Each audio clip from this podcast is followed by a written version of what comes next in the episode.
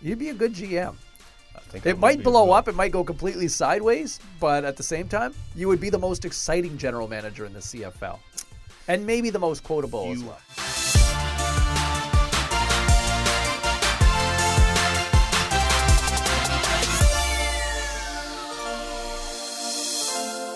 Welcome to the Waggle. Crunch time is upon us. We're after Thanksgiving. Now we start separating the men from the boys, the players from the players. How do I sound? Can I pull that off as a middle-aged man? Legit. Thank legit. you. Thank you. The play, yes. You rolled the tongue. You dropped. You dropped the Z. That's that's that's when you know you're bona fide. Buddy, I spent years practicing the running man in the mirror, so I feel like uh, players rolls naturally off my tongue. Uh, he's Davis Sanchez. My name is James Sabalski. You can find Chezzy on Twitter at Oh, at Sanchez No, Davis, think- too. Yeah, you know what? I'm uh, yeah. Let's go with that. But you could find Davis Sanchez also works. Okay. I try to be tricky. So what happened was a long story long. I try to be tricky and go Sanchez Davis too because somebody stole my other platform, Hmm. Davis Sanchez. So I try to be tricky. But anyway, you pull up Davis Sanchez, you'll find my funny face. Which one's the verified? Wow, they're all verified. I'm all Davis verified. Sanchez, baby. Too legit to quit, my friend. And plus, we're friends with the people at Twitter. So. Yeah, exactly. So if yeah, if you see me following somebody named David Sanchez, by the way, you can find me at James Sabalski. Thank you so much for subscribing to the Waggle. And if you aren't subscribing just yet, you can find us in iTunes. Uh, click subscribe. It's free. Everybody likes free, and a fresh new episode goes right to your smartphone, your tablet, your device, whatever you're listening to each and every week. But again, you can also find us on CFL.ca as well, which is what you might be listening to us right now on. So, lots to get to. We're going to talk to William Powell, the action running back from the Ottawa Red Blacks, who you know, here's a guy, Davis, uh, kind of a remarkable story. He kind of became a forgotten entity in 2016 when the Red Blacks went on to win the Grey Cup. And all of a sudden, this guy, after coming off a devastating injury, is back to full health. And it took about mid-season to really find his form again. And here he is, and he's been busting big yards here over the last five weeks or so. Yeah, William William Powell is is a force to be reckoned with when he's healthy, and that's that's the key, healthy right now. And he's uh, although Ottawa has probably the most, most prolific passing game in the nation, in the nation's capital, uh, William Powell having him back there just really adds a, a, a dangerous dynamic, and that's why you look at a team that has a record. Um, what's the record right now? But not a good record, and uh, you Not know, good on enough. The, on the uh, on the on the on the verge of a playoff spot, but they're as dangerous as anybody. Just you look at Trevor's numbers, and then with what William Powell can do out of the backfield, Look at how they played Calgary at the beginning of the year.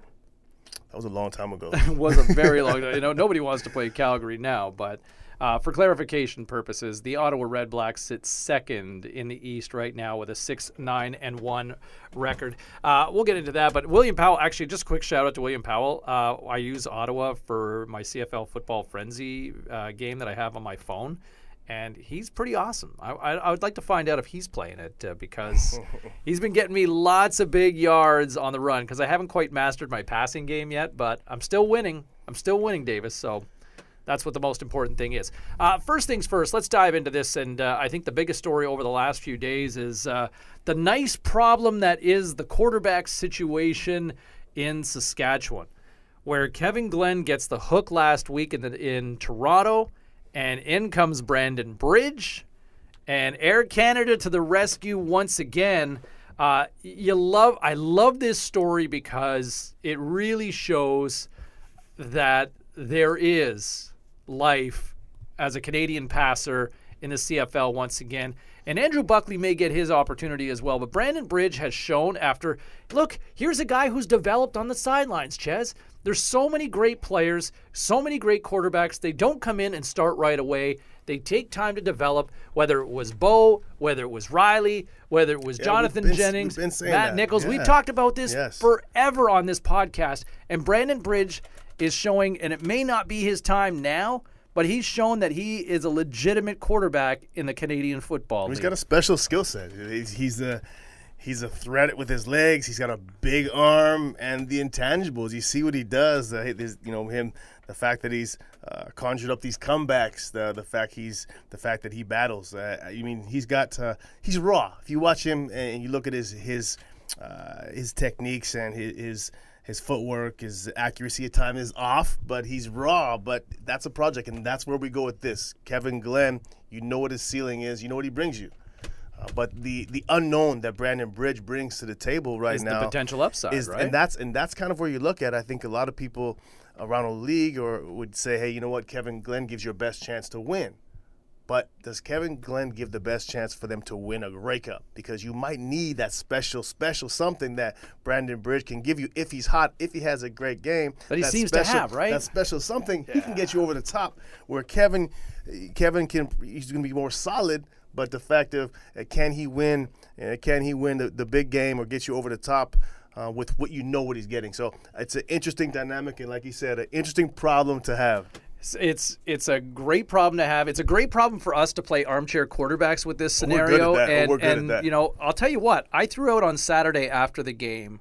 I threw it out on my Twitter that on my Twitter account. I asked the question in a poll. I said, "Who should the Riders start going forward? Kevin Glenn or Brandon Bridge?" Almost three quarters of the people voting chose Brandon Bridge over Kevin Glenn. In saying that, Chris Jones made the decision that Kevin Glenn will start this weekend. I like the decision here, Ches, and I like it for the reason that if Kevin falters again, you can go back here. Where I don't know if you can necessarily do it the other way around, where you're going to have the quick hook. Here, you can at least give Kevin the look, let him start, and if you want to change it up, you can change it up. But you made it your point about the idea of a Grey Cup and a special play, and that's where you look at with Brandon Bridge. It's the unknown where it's almost like Fro- start- as a Frosh week, you're kind of curious here. You know what I mean? I'm curious, but I agree with Chris Jones and I agree with you. If I'm if I'm the one making the decision, I also start Kevin Glenn You for go the KG. same reason. Yes, because in a situation you don't want to take KG, you're not going to shake. In a normal situation, you would say you might take away somebody's confidence, the starting quarterback, by doing that. You know you have a guy that can come out the off the, out the bullpen. Nothing changes. He's been used to doing that Mm-hmm. for the for the last few weeks here. He's used to doing that. It's fine. Um, nothing changes. But Kevin's not going to get his confidence is not going to rattle. He's been pulled before. He's been benched before. He's gone through it all, as as we know, the Rodney Dangerfield of the CFL. But still, why not play Kevin, start Kevin? If he has one of his Kevin Glenn esque games and throws for 500, you're in a great spot. If he doesn't, if he struggles at all, you have a young guy who's used to coming in off the bench. He's had an opportunity to watch a quarter and see what the defense is playing. Stand next to Steve McAdoo. Stand next to Jarious Jackson, a great quarterback and someone who's been there as a backup quarterback himself. Stand next to those guys. Watch what's happening. Look at the coverages. Go through the progressions and then go out there. It's a better spot for him to do that than the other way around and have and have KG do that. Yeah. Now, if you're Kevin Glenn, with this happening right now, how do you feel that in the back of your mind that I better make a play? Now, Kevin Glenn's been through this before enough times, That's- and I think he's got a thick enough yes, skin. yes, the- so, I mean, he's got to deal with it, but I'm sure it still hurts, right? Like, I'm sure you've been in a position that at some point in your career, whether as a rookie or as a veteran, where uh, you're at a point in your career where you're trying to, you know, live to fight another day. But do you not feel that over your shoulder as a player, especially as a veteran guy like Kevin, where you go, okay, I got the Ah. hook last week. You know what, Kevin Glenn? Yes, for most, if you were talking about uh, ninety percent of other quarterbacks, I would say that. But for Kevin, it doesn't matter. This is a huge game too. Saskatchewan, Saskatchewan win and a BC loss this week, and Sask clinches a playoff spot. I mean, a Sask win and a BC loss, and Sask clinches. The Riders are in the playoffs. Who would have thought? And a BC loss, And yeah. yeah, and a BC loss, and then in the from Ottawa. Uh, Ottawa win and a Hamilton loss. So if Ottawa wins, Hamilton loses, Ottawa's claims. Like you look at you know some of the you know the win loss records and streaks these teams have had. The fact that they can they could both clinch this week is uh, it tells you a little bit about how crazy the CFL has been this season. And, but and yet, and yet, Fri- and yet, Friday. If you think about it, we're mid-October, and we could have everything kind of sorted out with weeks by week. By Friday night on week 17, we could know exactly what We won't. We, Everybody We, from no, we don't know who. We could know who's in and who's, Who's out. in we won't out, know yes. who has home field, who goes where. We wouldn't have that figured out. But we could have who's in and who's out figured out. And another thing too, to go back real fast, James, on what you had said about the quarterback and who to play. The Ottawa Redblacks play more man-to-man coverage than any team other than Saskatchewan. They probably play more man-to-man coverage than any team in the league, which is another reason you can lean towards Brandon Bridge in a lot of scenarios because he's going to get Mark Nelson does what he does well, and he's going to at this point in time in a crucial game, he's going to stick to what they do best, which is play man-to-man coverage.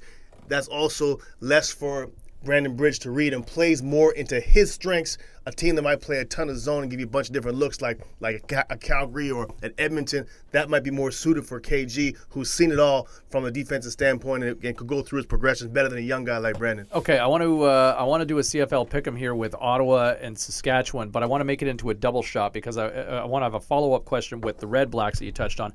Who do you trust more going forward, Toronto or Ottawa right now?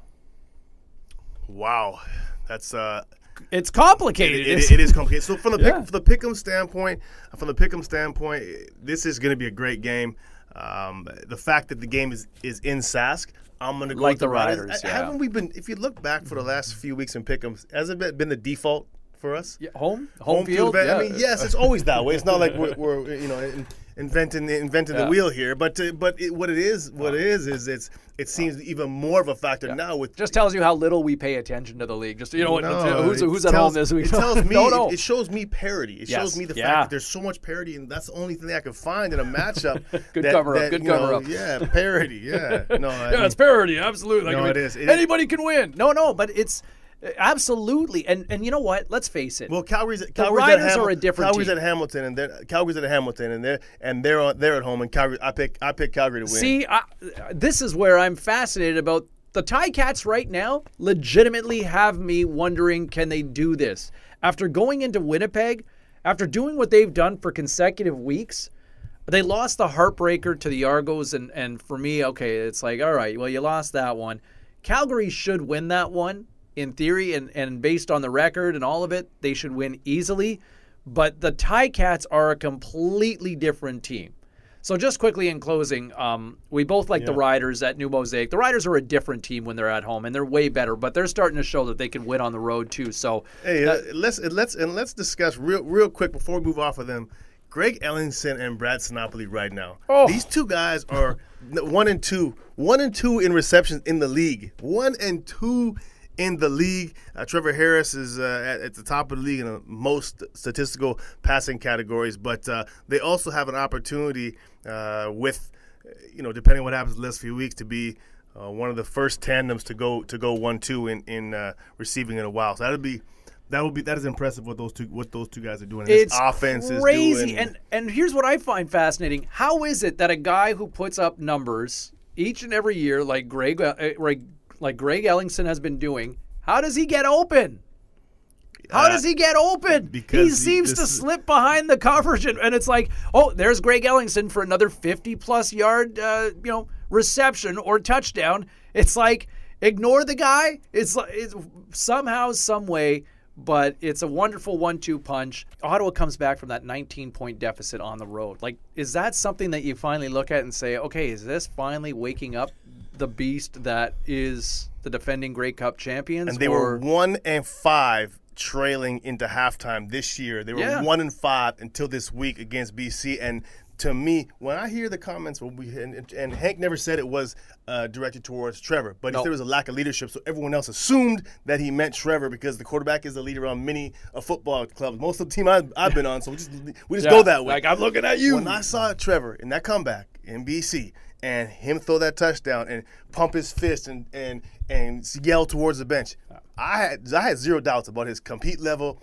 and his leadership because he led that team Yeah. to a comeback. He led that team to a comeback. But there was a different emotion from Trevor Harris there that you don't normally see. Like Yes. he's generally That's poised, compete right? level. That's com- that's to me. There's a lot of other guys, no names mentioned, in this league right now who, who who are on struggling teams. Who I would like to see that same fire in Yeah. when they're losing, and then that's why that's why you want a guy like Trevor and other guys. You might have to.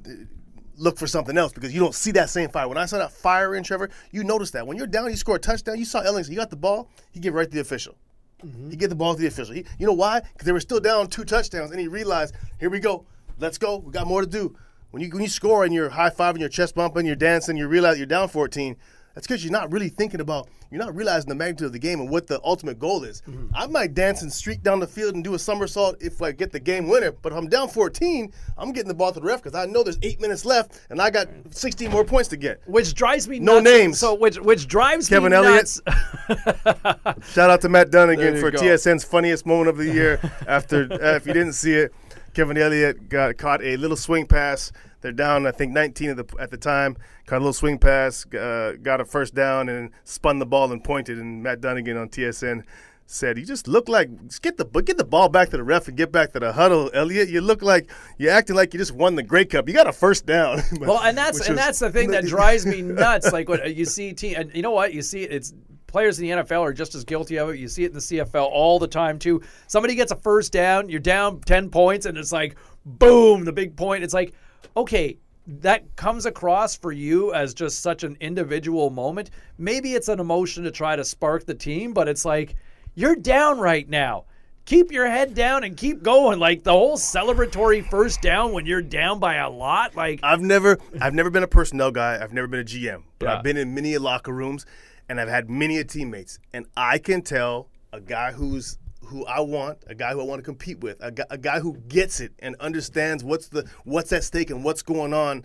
Uh, in the battle that we're all going through and the ultimate goal, I can watch him and how he handles those situations. I tell you, a guy that I'm going to extend and give in the NFL 40 million to guaranteed? Or a guy that I'm like you're on a one year contract one to one because you don't necessarily get it. Or in in this league different dollar values same situation is hey look I can I can lock you in because I know I can look at you and how you respond in those situations. You get it other guys you just don't get it doesn't mean they're a bad dude they just don't get it their, their brains not they're not conscious of what's happening in the situation and how we go I get a little crazy we got to move on no, James. My okay. bad. So okay, so who do you so who do you trust? So who do you who do you trust? Ottawa or Toronto? man I feel like all based these- based on these based on what's going on yes. with like All these things- yep. Ellingson, Sinopoli, I want to say Ottawa. You know what? And that's their- not just and because and their defense their defense is good in playoff football. In playoff football, your secondary is important. The secondary is always important in this league. They have a very good secondary. They have uh, Good running also, game now? Yes, the, the running game obviously with William Powell, Trevor Harris is his quarterback efficiency rating is right at the top of the league. Uh, great coaching staff. In that that being said, in Mark Trestman, I trust. In Mark Trestman, you go, I'm not going yeah, against no, Tress. no. you got I'm- time. you got time. I'm not going against. You got currency with the I coach. got, I got currency, and I know and I know what he's capable Yeah, of. I'm not okay, going against fair Tress. enough. Okay, You're by the way, by the way, this week's Waggle is brought to you by Kal Tire. Davis, you know, winter is coming, and I think winter has already arrived for certain cities. We've seen snow in Edmonton already. We've seen snow in Calgary. I saw a ton of ice and hail already here in Metro Vancouver the other day. Did you bring that with you when you landed here?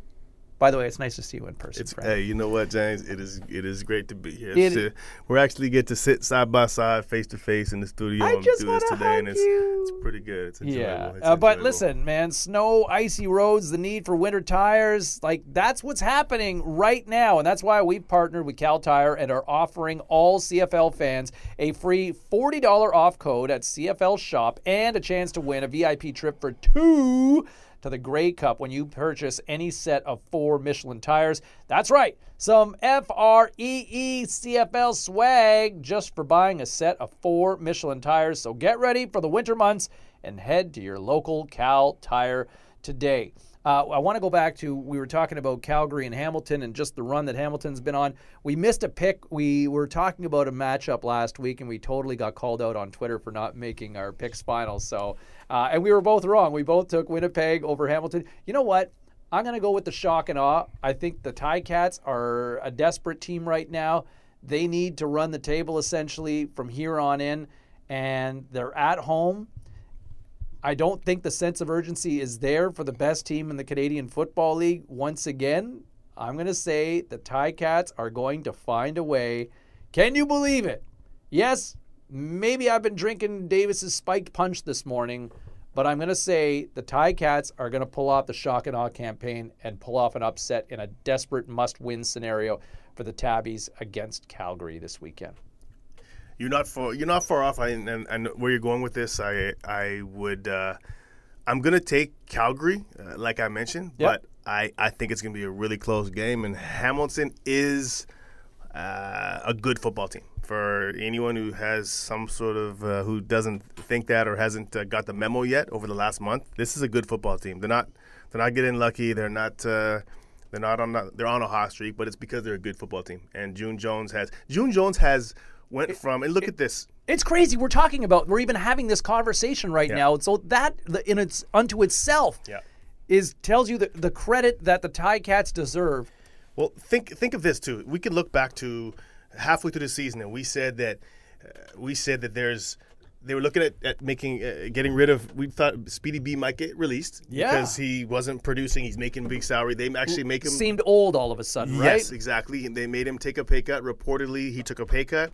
Uh, we looked at Zach Collaros' lack of success, and Mas- Masoli is on the sideline, not even a factor. All of a sudden, June Jones come in, and as much as for what came around that whole scenario with that we uh, didn't, no one was embracing and loving uh, the the June Jones hiring or Well, giving, giving it credit. Because we of all the- lambasted it because of the Art Briles follow up, right? because of the other things that went around. you didn't have to bring up any names, Sorry, Seaball, but sorry. all the other things that went around that. Um, that we didn't give we didn't give the credit to June that has that he's deserved and he's made to my point of the Speedy B and and Jeremiah in particular is Speedy B was on his way out it looked like uh, Kent Austin wasn't using getting using him or getting anything out of him now all of a sudden he's arguably one of the most dangerous offensive weapons not on special teams offensive weapons in the league over the last Yeah. month and June Jones has got that out of him by and I, I'm an advocate of this Make your best players be your best players. Force the ball to your best players. As a defensive guy, I always I hated teams that isolated, that forced got the ball into their best players' hands. Forget the system. Forget going through your reads. Force your force defenses to adjust to your best player and see what he can do. And that's what doing with Speedy B and Masoli, a guy who was basically holding a clipboard and we and he said when he when he replaced when he replaced uh, Collaros with him, his reason was he has the he just has the uh, um, he's special. He has the extra. He has he had no reason. He couldn't tell us like what skill set Jeremiah brought to the field other than that he's special. And I was I kind of thought BS. No, he's right. Jeremiah has that special ability. He's a winner. He finds ways to win. I love the way they're playing. And shout out to shout out to June Jones and, and that whole Hamilton staff. Uh, Phillip Lolley as well on defensive side, and William Fields, a defensive back coach. These guys are all um, they're doing a heck of a job, and uh, They've taken and their they're a good football and- team. and- yeah, and you know no, what? And a they're still football team. standing, They're dangerous. I've talked to other coaches in the league too, and they say the same thing. This is a good football team, and they're dangerous. Yeah, legitimately, they it, they've been a lot of fun to watch. They've been remarkable. The two reclamation projects that you touched on with Masoli and and for Speedy B, I think that's a great point because Brandon Banks, it was like, okay, this guy is clearly no longer a home run threat. He's he's a third or fourth option as a receiver. Why is it that more teams don't try that approach in terms of you look at playmakers and how many times and if you're sitting here listening to this whether you're in your car or you're on a treadmill right now or you're on the elliptical machine and you're listening to us talk about this i'm sure you've banged your head against a wall going how is this playmaker not getting the ball but your suggestion of saying okay let's make our stars be stars let's make our playmakers make plays why is it or and maybe it's sometimes it's just a case of defenses gearing up that way but why do why do more teams not try to do employ that scenario to make their playmakers be in a position to make plays It's a great question, and the first thing I would say is offensive coordinators are very smart people. Overall, in general, they're smart people, um, and sometimes I think they're too smart for their own good. And they have their systems that they've built over years and years, and they've pulled from so many other different really smart people, and they've put it together, and they have these systems, and there's they feel like their systems work. Meaning, hey, if you uh, if this isn't open, I'm going to this, and if this on this in this particular formation of this particular against this particular coverage, we go here. So that's how a lot of these systems work, and so you don't necessarily feed a player, but sometimes the um, the best thing to do offensively is just use use simplicity as the answer and say, you know what, this is my best player. I'm going to line him up over here, and if you don't adjust to him and and double team him or do something, I'm going to him. And that's what they're doing in, in Hamilton. And and my the best example of that will be Montreal. And that's because I'm obviously closer to the situation. But and we it was it was crystal clear. We saw it week after week, and it was Ernest Jackson was your big free agent signing. You got nothing going on offense the first, you know, five, six, seven weeks of the season. Nothing going on. Still nothing going. But at the beginning of the season, nothing going on. And Jacques continued to say, And Jacques another who's there. There's a guy. I'm not piling. This is a very sharp offensive mind, Yep. and had a lot of success in this league. And he continued to say it's um, the system, and we're, we're there's nothing wrong with it, and we're going to keep on doing what we're doing. Well, Stubbornness. I- stubbornness, and I almost think he was too smart for his own good. And it's like, hey, no, no, you got this guy, you got Ernest Jackson. If the reads, the progressions of Darian um, don't take him to to Ernest Jackson, then change the way you call plays and change the progression that Darian goes through, and make him force feed this guy until until he gets the ball, or until teams are proven that they can stop him by double teaming him. Then you go somewhere else, and. Edmonton's a perfect example of that. You watch Edmonton play defense, and Mike Benevides does a, as as good of a job as any defensive coordinator in the league at taking away your best threats. And he that's how he goes into his game plan. He's going to take away what you do best and make you adjust. That's being proactive as a defensive coordinator. A lot of teams do it. If they do that, then I can see you adjusting. Teams weren't doing that, and teams weren't doing that with Speedy B. A lot of teams were going in the first eight weeks of the season saying, We're going to take away Speedy B. They were just playing, and the balls, the reads just didn't go to Speedy B. And the same thing with Montreal. So that's the answer to that is, guys, the answer to your question in a long, long, roundabout way, James. Be adaptable. offensive coordinators, yeah, offensive coordinators are sometimes too smart for their own good, and you gotta you gotta force feed your best players. You know, a, a wise man once said to me, you know, for offensive coordinators that want to be stubborn, a wise man once said to me, when you change the way you look at things, the things you look at change. Mm. Mm.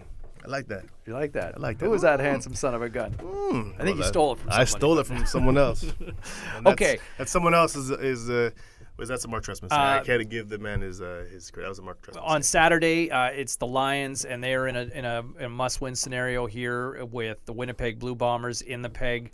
Winnipeg kind of licking their chops, wondering what the heck happened to us with What the the Tigers. HE double hockey sticks? Oh hell Oh, yeah! snap, Sabalski. Um, but the Lions, I mean, I mean, two shell shock teams after the Lions blew a 19 point lead at home against the Ottawa Red Blacks. We've already touched on that a little bit. Um, the Lions just it just has not clicked on so many levels. And you know what? At times, Jonathan Jennings looked like he was starting to find his old swag. Uh, the Manny Show was back last weekend too, and then at moments, you know, Chris Williams we talked about this being a real X factor as an offseason signing. The Lions took a gamble on him. I don't know. It doesn't look like that gamble's paid off. And there he is, wide open in the back of the end zone. And that's, you know, kind of, hey, look, the drops have been an issue, I think, at various points in his career. You know, he's always been that home run threat, but there's a surefire touchdown in the back of the end zone that goes right through his hands, off his helmet. Uh, you know, last weekend on on the Saturday that you know that's that could be the difference in the ball game right there. The difference between a win and a loss, and now they're two games back of Edmonton.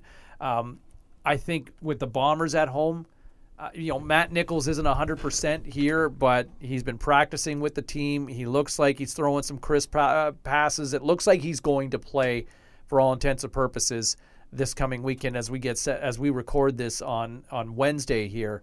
But I think I still like the Bombers here at home. The Lions just the Lions have completely gone off the rails. They've gone off a cliff after starting the season 4 and 1, and it's crazy to think here Davis that the BC Lions were 4 and 1 at one point and they've essentially gone 2 and 7 over their last 9 games. They've lost 7 of their last 9 games which you look at the talent on both sides of the football. Guys like Sully, guys like Rainey, Jennings, It's crazy. Manny, Yeah, it's- it's- Burnham, uh, like Okay, John, so- Jeremiah Johnson. Okay, Wally's the coach. Okay, so right there, that that tells me, and when you build when you build a team, you build it from the inside out and not from the outside in. And that tells me when I look at this Lions team, the weakness of this team is the line. the defensive and offensive line. Not that they yeah they are weak because I always say weaknesses doesn't mean they're weak. It means they're weak comp- when you compare them to the rest of the O and D lines around the league. They're in the bottom half when you look at the, the personnel they have. Yep. So it is what it is, and that's where yes, their skill set. I said their secondary skill set wise, who they have, the versatility they have, had the potential to be one of the best in the league in the preseason. I thought that. I, when I look at who they have, I think they had that potential. They they have not been, and the receiving core, same thing. Manny's banged up. Uh, Chris, I don't think is back. Jonathan obviously has had his struggles, but this those those guys are still skilled guys. It's the O and D line of this team that that has been that's subpar. And when you're subpar in those spots, it's gonna it's gonna show, and it shows in the pass rush. It shows in the shows in the protection of JJ and, and Travis, and uh, and that's what it is. But what you said, Manny did look good. Look, Manny looked to me last week the first time that I've seen Manny look like Manny. He ran a little Yeah. he ran a little stop and go on Baltimore. Uh, in the uh, in the slot there, the little uh, hitch and go that he ran for a touchdown, and he got in and out that thing like the Manny that I'm used to seeing. And when I watched the replay of that route, and I, he showed me the burst that he's back. So I think Manny's back physically. He was not Yeah. there before. He's back, but it might be too little, too late. Well, that's it. I mean, I got the, I got the peg by the Uh, way. And especially, especially as that game got away from them, and you're up 19, and you've got Manny clicking, and Jennings looks like he's humming along, and you still let that game get away the way it ultimately did. It, it just, and w- was and was was last week's. Um, obviously, you know Matt Nichols gets hurt, but just a, little little blip in the run. yeah. here. I mean, we talked about Westerman being out uh, for Yeah. the season a couple of weeks ago. I think that certainly impacts their depth, but. Winnipeg's a pretty deep team defensively, although they got run all over on, uh, on you know, at home too, by a Hamilton team that is obviously significantly improved. to me, I'm going to say that's probably more of an anomaly. I think they're going to benefit. They need to kind of stay the course here and keep that home field advantage. Uh, because if they're going to ultimately face Saskatchewan or depending on who they get, maybe Edmonton uh, as well, um, or actually, sorry, it'll be it'll be in all likely, yeah. I mean, whether it's Edmonton or Saskatchewan that Winnipeg faces at this point in time in the Western Semi, um, I still think that they're if they're good enough to win at home and hold serve. I don't know if they're good enough to go into Calgary and beat the Stamps. And I thought that they were earlier this year. I just don't know if they are.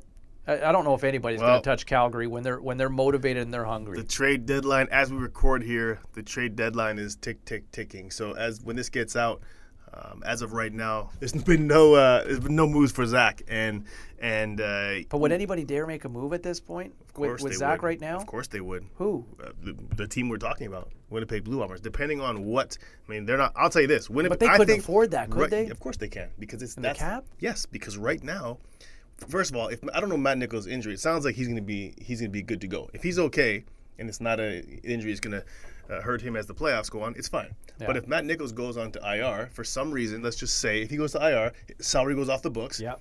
And you're getting all of all of Collaros' money's mostly been paid. He doesn't have much left, just the base salary, which his contract was decently front loaded. So he doesn't have a ton of salary left. It wouldn't hurt them salary cap wise, and it's over at the end of the year. So they're basically renting him like the Ottawa Redblacks rented Cleon Lang last year for a playoff run. So they rent him. They're not with Dominique Davis at quarterback. Yeah. Winnipeg is No, they're right not now. winning. Winnipeg is the second best team in the Canadian Football League. Yep. Winnipeg is the second best team in the Canadian Football League, hands down, no doubt about it. And without, and that's with Matt Nichols playing quarterback. Matt Nichols is an elite quarterback in this league. Say it once, say it twice, say it a thousand times. He's an elite quarterback in this league now after what he's shown this Is year. Zach Collaros? He has been. He previously he has been. Yeah. Right. As He's what he's shown this year, no. But say, I would say Jonathan Jennings was, you know, up there too. When I say elite, let me let, let me clarify. So you make a move? I- I- so would you make a would you make a move then? above average quarter? I won't say elite. Above average because elite. I can't throw that elite word out there like that. I'm going to say above average quarterback in the upper. He's a good upper, he's a- upper a echelon. quarterback. Upper A very good echelon of quarterbacks. Elite right now is is is Bo. is Bo and Mike. Mike Reilly. Bo and Mike, and may- maybe Trevor's on that way, but but I'm going to say Bo and Mike, and Trevor's on the on the cusp, and Matt's on the cusp. So do you And make Rick- that? Do you, me- do, do, do you make that well. move? And what do you give up then? If you're Winnipeg, if you want the insurance don't- policy, because it's a great insurance policy, you give but up if future. you, You, give up. You give up. You give up a draft pick or something of that nature because it, it's not gonna. It's not gonna cost a whole heck of a lot. We're getting close to the trade deadline. Here's my take. Okay. Zach Collaros is not a trade partner. It's not a trade fit for any team in the league that's not uh, this year uh, on a playoff run only. And I'll tell you why. It's because his his base salary next year, he hasn't earned. He's not earning. He's gonna make close to five hundred thousand next year. No Yeah. team's gonna trade for Zach Collaros next year in the offseason and pay him five hundred thousand dollars. So it's not. A, it doesn't work. you don't The think Montreal reason- could cut, turn the page on Darian Durant and go make a move They on, definitely on can. Zach? They then? definitely can, but not Yeah. for five hundred thousand dollars. Why would you do that? He hasn't shown. He's not playing for five hundred thousand dollars this year. He was a, he's a backup quarterback right now. Yeah. The only reason Winnipeg does it because they're only paying one hundred and twenty thousand dollars or hundred thousand dollars the next four weeks to give them a chance at a Grey Cup. That's why. He's not a trade. All he's right, not a trade. I'm picking up what you're putting down now. All right, that makes sense, and it's an interesting, uh, it's an interesting proposition too. Um, for sure. then you wonder if Matt Nichols struggles in any way, shape, or form, and you go, okay, Struggles health wise or struggles playing. Both. No, there's no struggles health playing wise. Playing-wise? Matt Nichols No? is, Is is your bona, quarterback? he's bona Okay. Yeah. No, he's deserved He's- that. he's had a- He's had a give good the guy- year. He's had a- he's had a good year. He's had a good bona fide. Yeah, I'm not going to throw shade on him right now. Uh, so we like Winnipeg at home against the Lions. Then, Yeah. Yeah, I, I'm with you on that one. Last but not least, uh, you got In the a round, in a wrong roundabout way, we got there. in a very calm. But you know what? I think it was a great suggestion, the idea of going after Zach Collaros, because it actually makes sense on a lot of levels. Well- I love the fact that you love making trades. You'd be a good GM. I think It might blow up, it might go completely sideways, but at the same time, you would be the most exciting general manager in the CFL. And maybe the most quotable as You well. have, yeah. I'll, Uh, leave, I'll leave it at that. Last last CFL pick'em, uh, Toronto, Edmonton, Edmonton at home for this one. Uh, they finally ended the losing streak, but they did it against a team that's now lost eight straight. Is are, are the are the Eskimos out of the woods yet, or is there still big problems looming for E Town? One, my one takeaway from that game is I watched. I was at that game in Montreal. I watched Derel Walker. Yep. I watched Darius Bowman, Mm-hmm. and I watched Duke Williams. Three guys who, two guys who are in the top ten of Legitimate playmakers. Two of those guys are top ten receivers in this league, in my opinion. Yep. Uh, Darius has obviously struggled. Maybe lately, even top five. Yeah, possibly. When It's healthy. Conversational. Uh, but Darius has obviously struggled lately. And I watched those three guys, add, adding Duke Williams to that, and I'm leaving Brandon Zylstra out of here for a reason. Those three guys looked like they did not want to be out there in the rain playing football. And I've said it once, I've said it twice, I've said it a million times. If you want to be um, a benefit to your team and you want to be a star receiver and you want to be uh, great in your team and be a champion, you have to be good in tough weather situations because playoff football in the CFL, when you make your money, it's in October and November. That's what it is. So if you don't want to be out in the cold, if you don't want to catch balls in the rain or in the snow or in the cold weather, then you're no use to your team. And those guys looked like they did not want to be out there. They weren't taking care of the ball. They didn't look like they wanted to be out there. Um, they had major drops, especially especially Walker and and Duke Williams. And uh, uh, Darius Bowman's played enough games in this league in cold weather that I'm not as worried about him. And Brandon Zylstra looked great. He was he was out there returning kicks. He was out there catching balls across the middle. He was out there catching wet balls. He was out there taking hits. He did, it did not phase him at all. But I worry about those other three guys, or the other two guys, how they played in the cold weather uh, climate, uh, because that's when it matters. So that was the one thing I took out of that game. They looked good, but I worry about that. They look disinterested. That's a, that's a major concern if you're Brock Sunderland. Yep. Uh, and if you're if you're seeing if you're seeing that from your players, and there's a reason why a team that has had a quarterback like Mike Reilly, who has continually put up big numbers week after week after week, and they go through a stretch where they've lost six straight. And I spoke to Brock briefly at halftime of the game. Just ran into him upstairs, and and, and that's what he said. He said, "Hey, we got to catch the football," which is obvious. Yeah. Um, but I mean, it was a concern to him as well. I'm sure that. Uh, it's a concern to Carson Walch and, and Jason Maas. And oh, another note here, by the way. Yeah. If anyone saw the game and saw Jason Maas on the TV copy yelling into his headset, it was the funniest thing I've one of the funniest things I've seen all year. If you if you haven't seen it, try to find it. It's amazing. Jason Maas grabs his headset, grabs the microphone on the end of the headset, and is yelling. He's pulling it to his mouth because he's trying to get his point across so hard and yell so loud that he's actually Jason. You can still hear you if you're yelling without holding your pulling the mic closer to your mouth. He is screaming into the microphone, uh, his headset up to someone in the in the booth and yelling. He is not freaking happy. And my point was this: whatever he was saying, Yeah. he was cussing someone the heck out. I don't know about the swear words, but he was cuss. He was yelling at somebody. And my point is this: you talk to two people like that. Yeah. Uh, someone who's young, a young, a young guy who's like a, I don't know who, maybe a, like a rookie type guy, or rookie type coach, or quality, drive-through attendant. quality control, no, a quality control guy, or whoever it is. You, there's only certain people you can talk to like that. I'm not saying you can talk to them like that, but Yeah. you can only that you even think about it, or your best friend. So it's either someone on the staff who's extremely close, because I, I could yell like that at one of my brothers. Yeah. When someone I'm real close to, I can give it to you like that because we're close like Yeah. that. And it, I know you won't have any feelings. I'm just pissed, and you're pissed, and let's get it out Yeah. or someone it's either mad love or someone you, that you don't have a lot of they're a youngster and you don't have a lot of respect for which i'm not saying i, I would do that but that's the only people But you can get away with it. any- anybody in between you're not talking to like that not not no grown man on a headset in this Canadian, a professional coach you're not talking to like that so i want to know who it was Maas jay somebody let me know who are you talking to in the booth like that Either it's someone you're hella close to, one of your boys, Jay Maas. So let me think on the staff. Who who on that offensive staff? He's not talking to Carson like that. He's my who is he real close to on that staff? Who's the receivers coach? Anyway, I'm gonna go through the staff and see who it could be. He's talking to like it was pretty funny. I'll tell you that much. He was uh, he was not a happy camper. If you know Eskimo fans, if you know who's on that staff who's really really close with Jay Maas, who they could talk their brothers and they can talk to each other like that, and then go have a beer after and laugh. Let us know. Hit us up on Twitter. Let me know. Let me and C-Ball know who's Jason Maas talking to in the booth like that. Uh, we're going to wrap up our conversation here, but uh, in closing, I like the Argos to, to pull off a, an upset on the road here. I'll go Argos too. There we go. Uh, he's Davis Sanchez. I'm James Cybulski. Our conversation with William Powell on the way. Don't you talk to me like that, C-Ball. Don't even think about it. We're tight, but we're not that tight.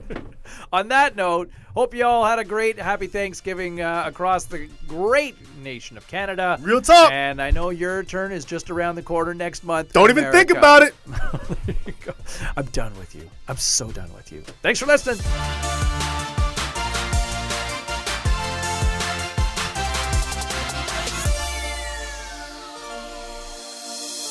Man who's just been on a roll lately, uh, almost like a, the CFL is equivalent to beast mode here lately. William Powell from the Ottawa Red Blacks. Uh, do you? Is this a case of you just finally feeling healthy now after all this time?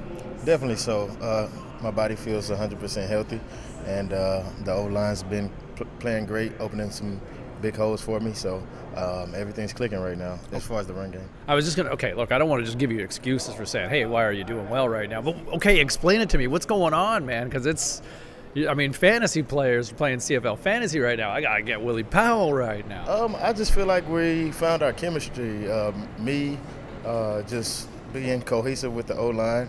They're creating some lanes for me. They're getting a feel for how I run. I'm getting a feel for how they block, and that uh, it's just working well right now.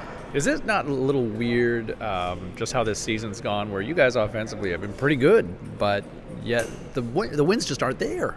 Um, I feel like there has been a lot of games where we've played really well. We just um, had some mistakes and some mishaps that happened um, as the game went on. So we just got to kind of try to eliminate that and uh, finish the game. Now, really important uh, perspective here that I wanted to get into you with, uh, but you know, the CFL now has CFL Football Frenzy, the mobile game, and I got to say, I've tried using the Ottawa Red Blacks, and I'm, I'm coming up with a lot of wins, and, and generally, it's not because I'm passing the ball. It's just I, I'm just giving William Powell the rock here. Have you tried it out yet, or what? Yes, I have tried it out. And your assessment on your performance in the video game? My assessment, yeah, if you need a go-to play, just do the halfback sweep to the left, and I, I, never failed with that one. Yeah, I feel like it's pretty. I feel like it's pretty effective. Like just uh, off, off, you go, and uh, I pick up a lot of first downs. Or you know what, I'm busting a lot of long runs for. Uh, that's got to be kind of cool though when you see yourself in there. Yeah, it is kind of cool. It's uh, you know, as a kid, you dream to have something like that or be a part of something like that. So yeah, it's pretty cool watching yourself on a video game. Dude, I mean, I've definitely had my fair share of fantasies over the years, but a video game, like to be in my own video game, would be kind of cool, and, and, you got it. So uh, well done, man. And you're and you're good. It's not like you're the lowest rated guy or anything. Like you're you're actually pretty solid. Um, what's it been like your experience here in the Canadian Football League? It's been a couple years now. I mean, obviously you had to kind of wait a year uh, in between, but do you get a sense that you're really starting to get a feel for what the field, the league, the dynamic is all about? Yeah, I feel like um, at this point, I feel like I'm pretty much adapted to uh, the style of the game and the speed of the game. Um, had some ups and downs over the years, and uh, feel like right now, right now I'm at a good point to where um, I'm building a, a great um, chemistry with my line, and uh, we're doing some big things, and hope, hopefully we can continue to do that. Who is William Powell? William Powell, a guy from born in Houston, Texas, raised in Dallas, Texas, and uh, just fell in love with football at a young age, and um, grew up in a house with all women, being the middle child, older sister, younger sister, and um, just a, a, a good, God-fearing, hard-working guy. I had two sisters and I was the middle child too. So you got to cry for attention so you become a football star, right? For me, I got into media, so I can totally appreciate where you're coming from.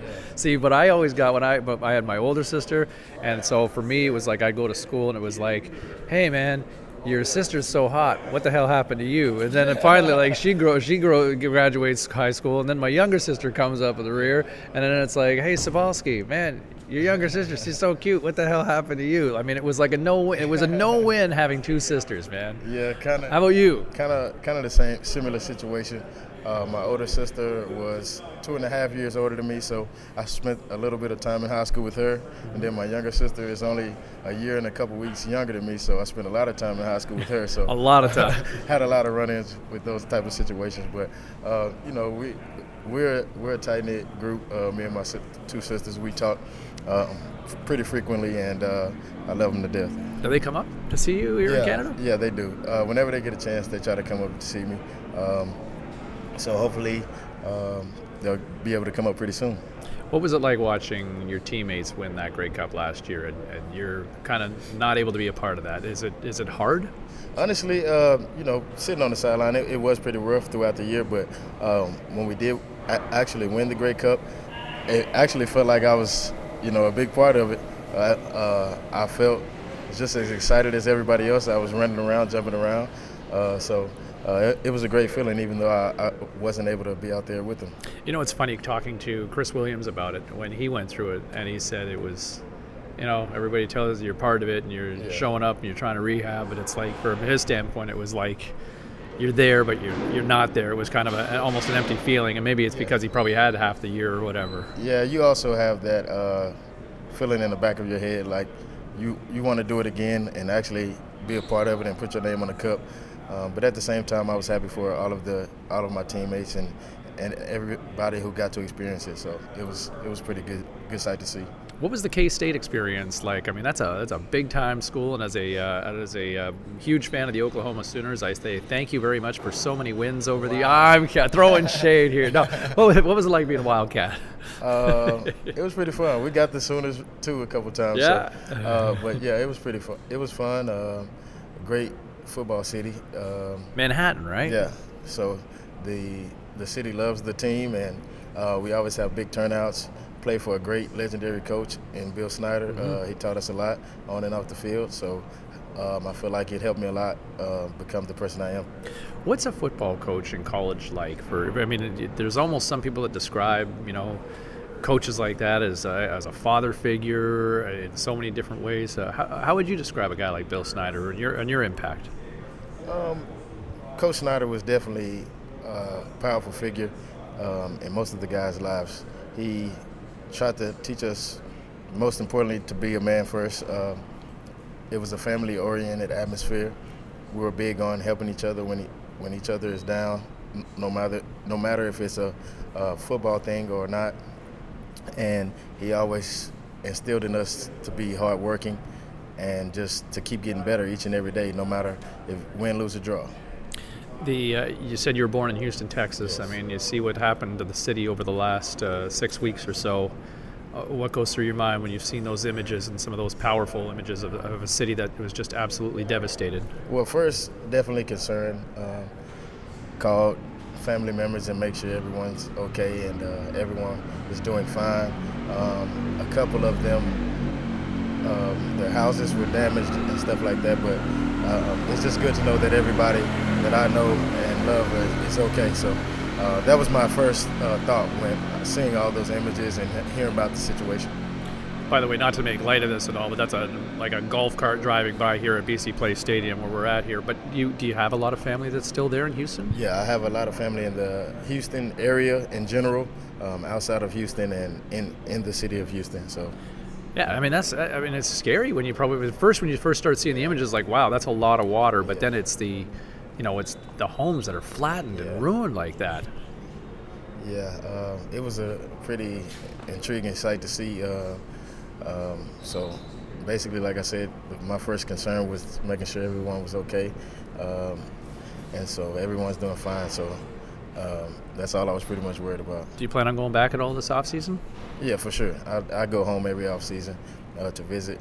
I currently reside in Arizona um, in the off season, but I always go back home to Houston and Dallas and check on everybody, see everybody, see how everything's going. Yeah, score a free meal or two uh, for people and say, hey, hey well, nice to see everybody. 100%. You can never pass up a home cooked meal. Absolutely. You know who likes a good home cooking free meal? Everybody does, yeah, right? Sure. So let's get to know you a little bit uh, away from the field for a second. What, uh, what do you like watching on TV? What are you watching these days on Netflix or whatever? I'm not a big TV watcher. but um, I like watching The Flash, Power. They filmed that here in Vancouver. Oh, really?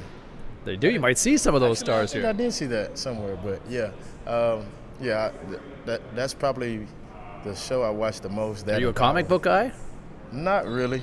Not just really. like The Flash. guy. Um, well, I like super. I used to like superheroes a lot, but yeah, The Flash was one of my favorites. right. Do you have a favorite movie? Favorite movie?